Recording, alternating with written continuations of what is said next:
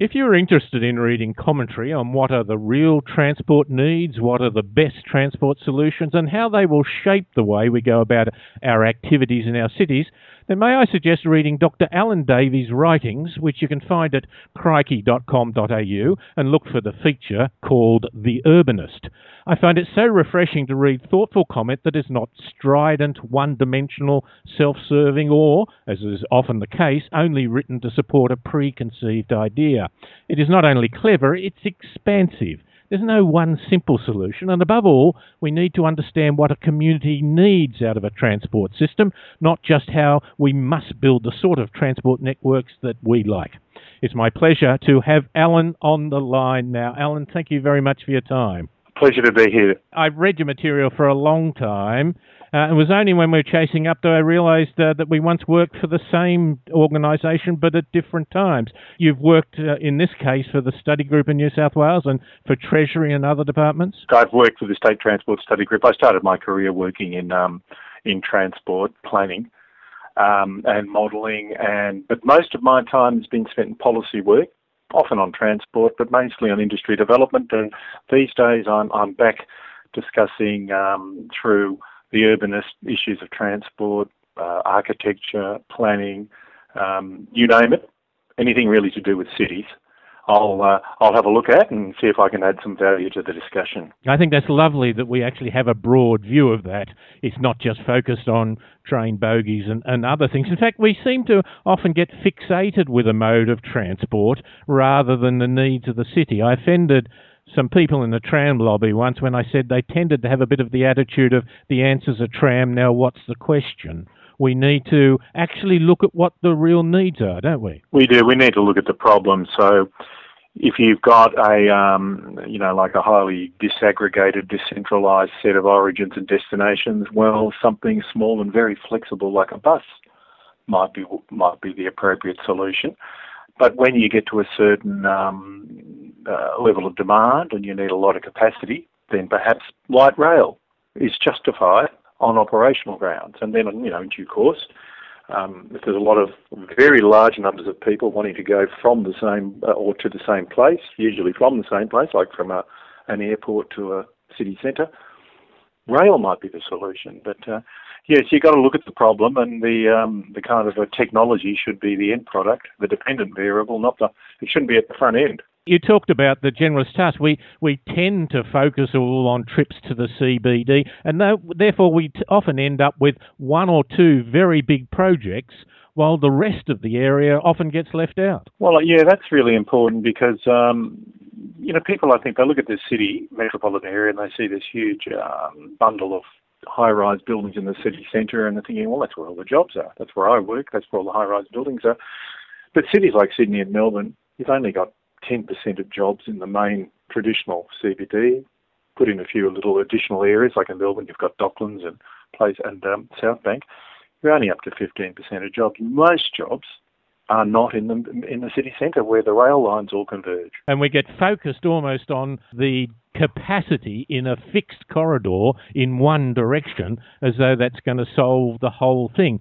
The other thing is, of course, we, we, that's one of the myths. You've just wrote a bit lovely article uh, about uh, a myth in Melbourne about the size of Melbourne. It was quoted in the Age newspaper that Melbourne is five times the size of London. Is it? No.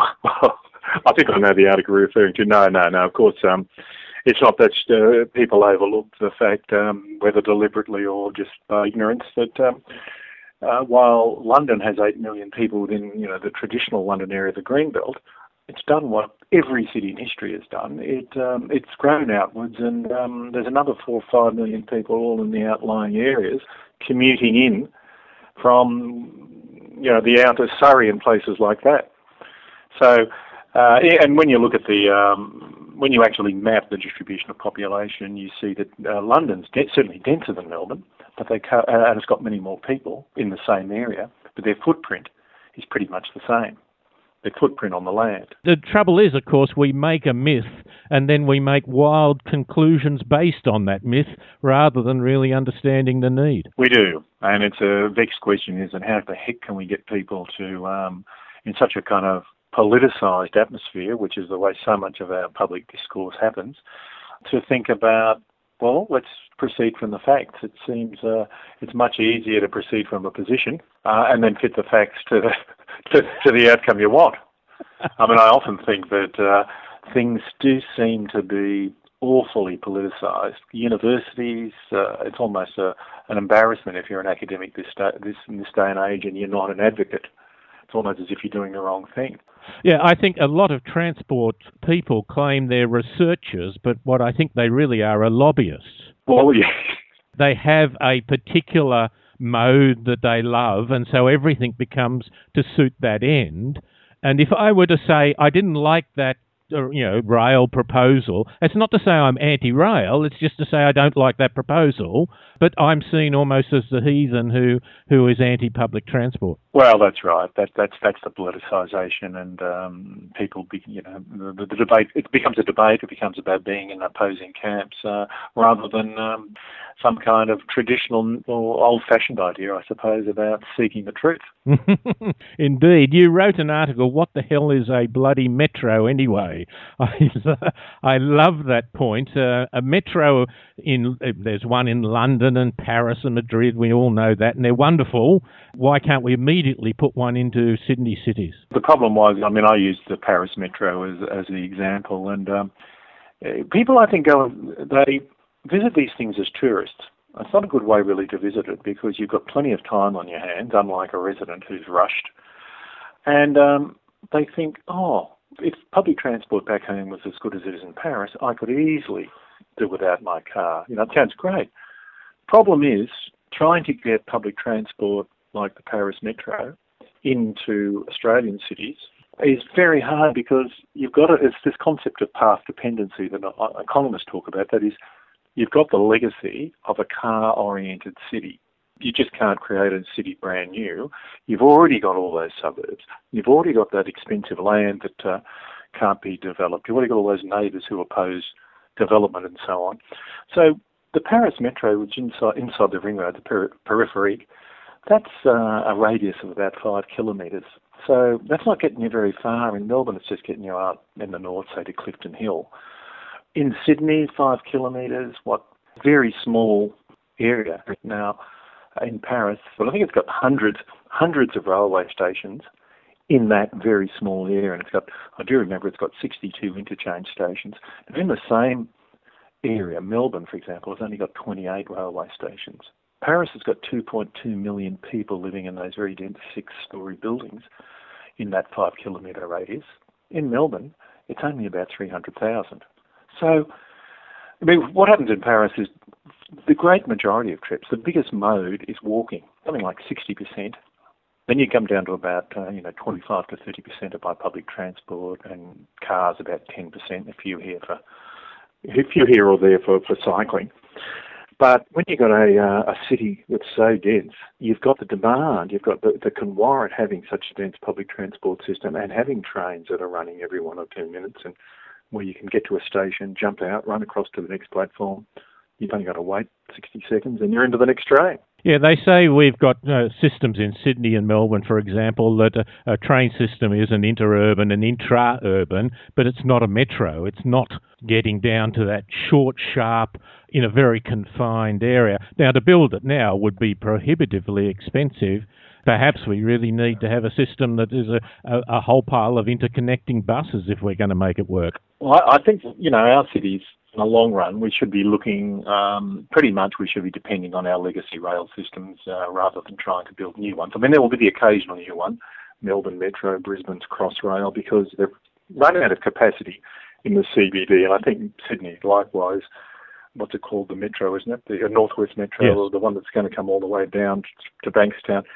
Likewise, I, I, as I understand, there's a problem with CBD rail capacity. So you do need some new rail lines, but you, you know, the idea of retrofitting um, what would in fact have to be tunnels in the in the densest parts of the cities, the cost is just um, stratospheric. Uh, Melbourne Metro, it's only in a nine kilometre tunnel. That's costing eleven billion dollars. So look, we've got to be thinking otherwise. So I'll we're pretty well stuck with our legacy rail systems. We're very lucky to have them, and we should be thinking about building some sort of grid using essentially buses you know, running an orbital pattern so that you can, just like you do in Paris, you can sort of go anywhere to anywhere as long as you are prepared to interchange. That's just a necessity. That's what you have to do in Paris, and that's what we're going to have to do. And um, then we have the whole problem. Well, if we're going to have buses, and maybe on some high capacity, super busy roads or corridors, it might be light rail. But if it's going to be road, then you've got a, the whole problem of um, it getting caught up in traffic, and how do you how do you give it priority, and how do you negotiate and deal with motorists? So it's not going to be easy. No, indeed, it's not. Now, in in fact, there's uh, that lovely. But oh, by the way, the the system in Sydney where they put in the Northwest Rail, they've called it a metro, when in fact it's really just a radial road and a uh, radial railway line. And in fact, yep. they're going to call it a metro, so they're going to reduce the number of seats and have a lot more people standing, which is fine if you're doing a short little trip. But this is a rather long commute. I, I, I think calling your point, calling it a metro doesn't make it a metro. No, that's like, well, um, we're talking about the Melbourne Metro, which is only, you know, nine kilometres. It only goes four kilometres on either side of the CBD, really, and it's called the Melbourne Metro. But look, it's got some, that, that's all marketing, of course. It's got some, what you might call metro-like characteristics. Um, like it, it doesn't share its railway line with any other services, which is one of the elements of a metro. Um, they're talking about having reasonably frequent services, say one every 10 minutes it's not Paris's two minutes or one minute, but it's you know it's, it's a lot better than their standard old 20 minutes. And and they're reducing the number of seats, so there'll be more standing room because it's only a really short journey. So, but I think really a metro has got to be a whole system, it's a whole network where you can live quite comfortably without a car because you can go from anywhere to anywhere and all you've got to do at each end of your journey is uh, have a pretty quick walk to your nearest station and a pretty quick walk at the other end. There's so much we could, we could talk about. I'd love to, but maybe just touch uh, on that. We talked about a railway line to the airport, and that might represent quite a an amount of demand. Yet itself is a super expensive thing to build. Now to Tullamarine, they've proposed a railway line, three billion dollars. Probably like any major project, road or whatever, will end up costing more.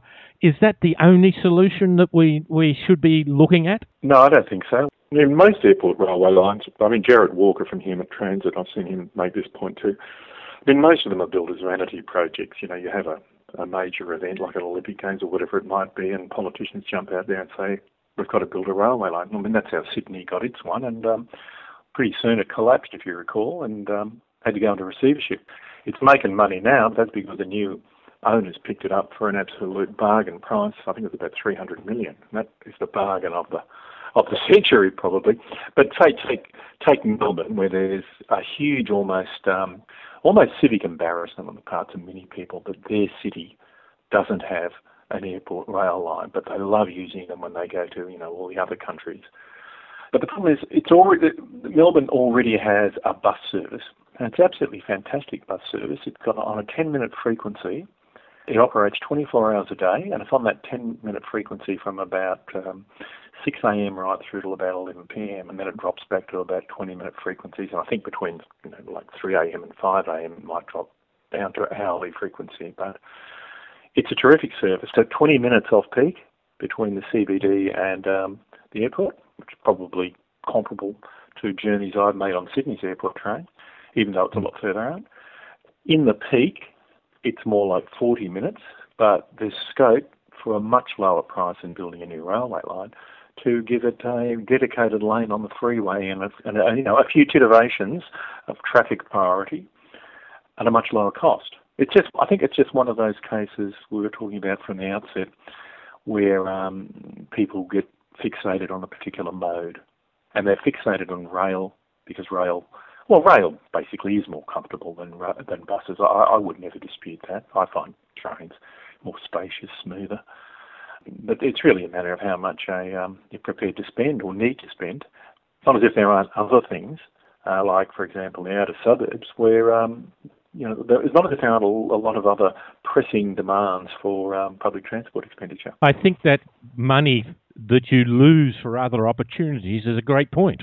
Uh, not the least of which you could build or you could improve the bus system. Where you get on it at Melbourne, I know many people use it and love this bus system, but it's a bit dingy in that. You could make a nice transit lounge. Don't call it a bus depot, call it a transit lounge.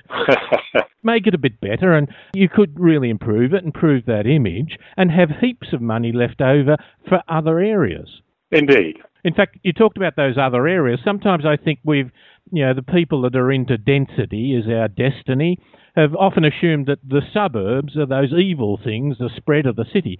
But your point is they're there, and we can't just define them as being bad and ignore them. They are a fundamental and major part of the city activity. Oh, look, absolutely. And look, they're going to have to change because um, our inner cities don't have all that much potential for um, increasing density. There is in the CBD, in, in, in Melbourne CBDs, had an enormous increase in um, as density, as you know that aware, residential towers. Big debate about that. I don't believe Sydney, I think for plan- reasons of planning restrictions, um, has had quite the same degree of building activity as uh, Melbourne's had. But then when you go out to that first five kilometres, which is what we usually refer to as the um, inner city, very hard to build because there's so much historic housing, um, mm. you know, terraces and that, and then and residents just won't allow that stuff to be redeveloped, and I don't think I'd want it to be redeveloped. So the next ring out, you're getting to the, you're starting to get out to the middle ring suburbs, and you're getting out 10 more, 20, 30 kilometres even. And I think that's where a lot of people want to live. They can't afford the uh, inner city because it's just stratospherically expensive. So they're the areas where we've got to be looking for more um, more redevelopment. We've got to be, I think, I believe, we've got to be looking for more density out there, out in those middle ring suburbs. And it's very hard to do because, again, existing homeowners, no one's particularly keen on having a you know, blocks of units next door. It's interesting. I grew, grew up in an area about 20, 25 kilometres from the city centre, which was the outer suburbs when I was young. Now it's a sort of middle suburb, and it's getting heaps and heaps of uh, units. Uh, Alan, this is just lovely. I enjoyed it immensely, uh, but I, I must uh, not take any more of your time. Uh, but I'd love to keep in contact. Thank you very much for all your writings, uh, which I enjoy immensely. Okay, I appreciate it and enjoyed it immensely, David. Nice to talk to you again. And that's Alan Davies, whom you can go and listen or read his material by going to crikey.com.au and look for the section called The Urbanist He's uh, really, as I say, some lovely balanced views which uh, need to be considered as we move to the reality of the future, not just our dreams.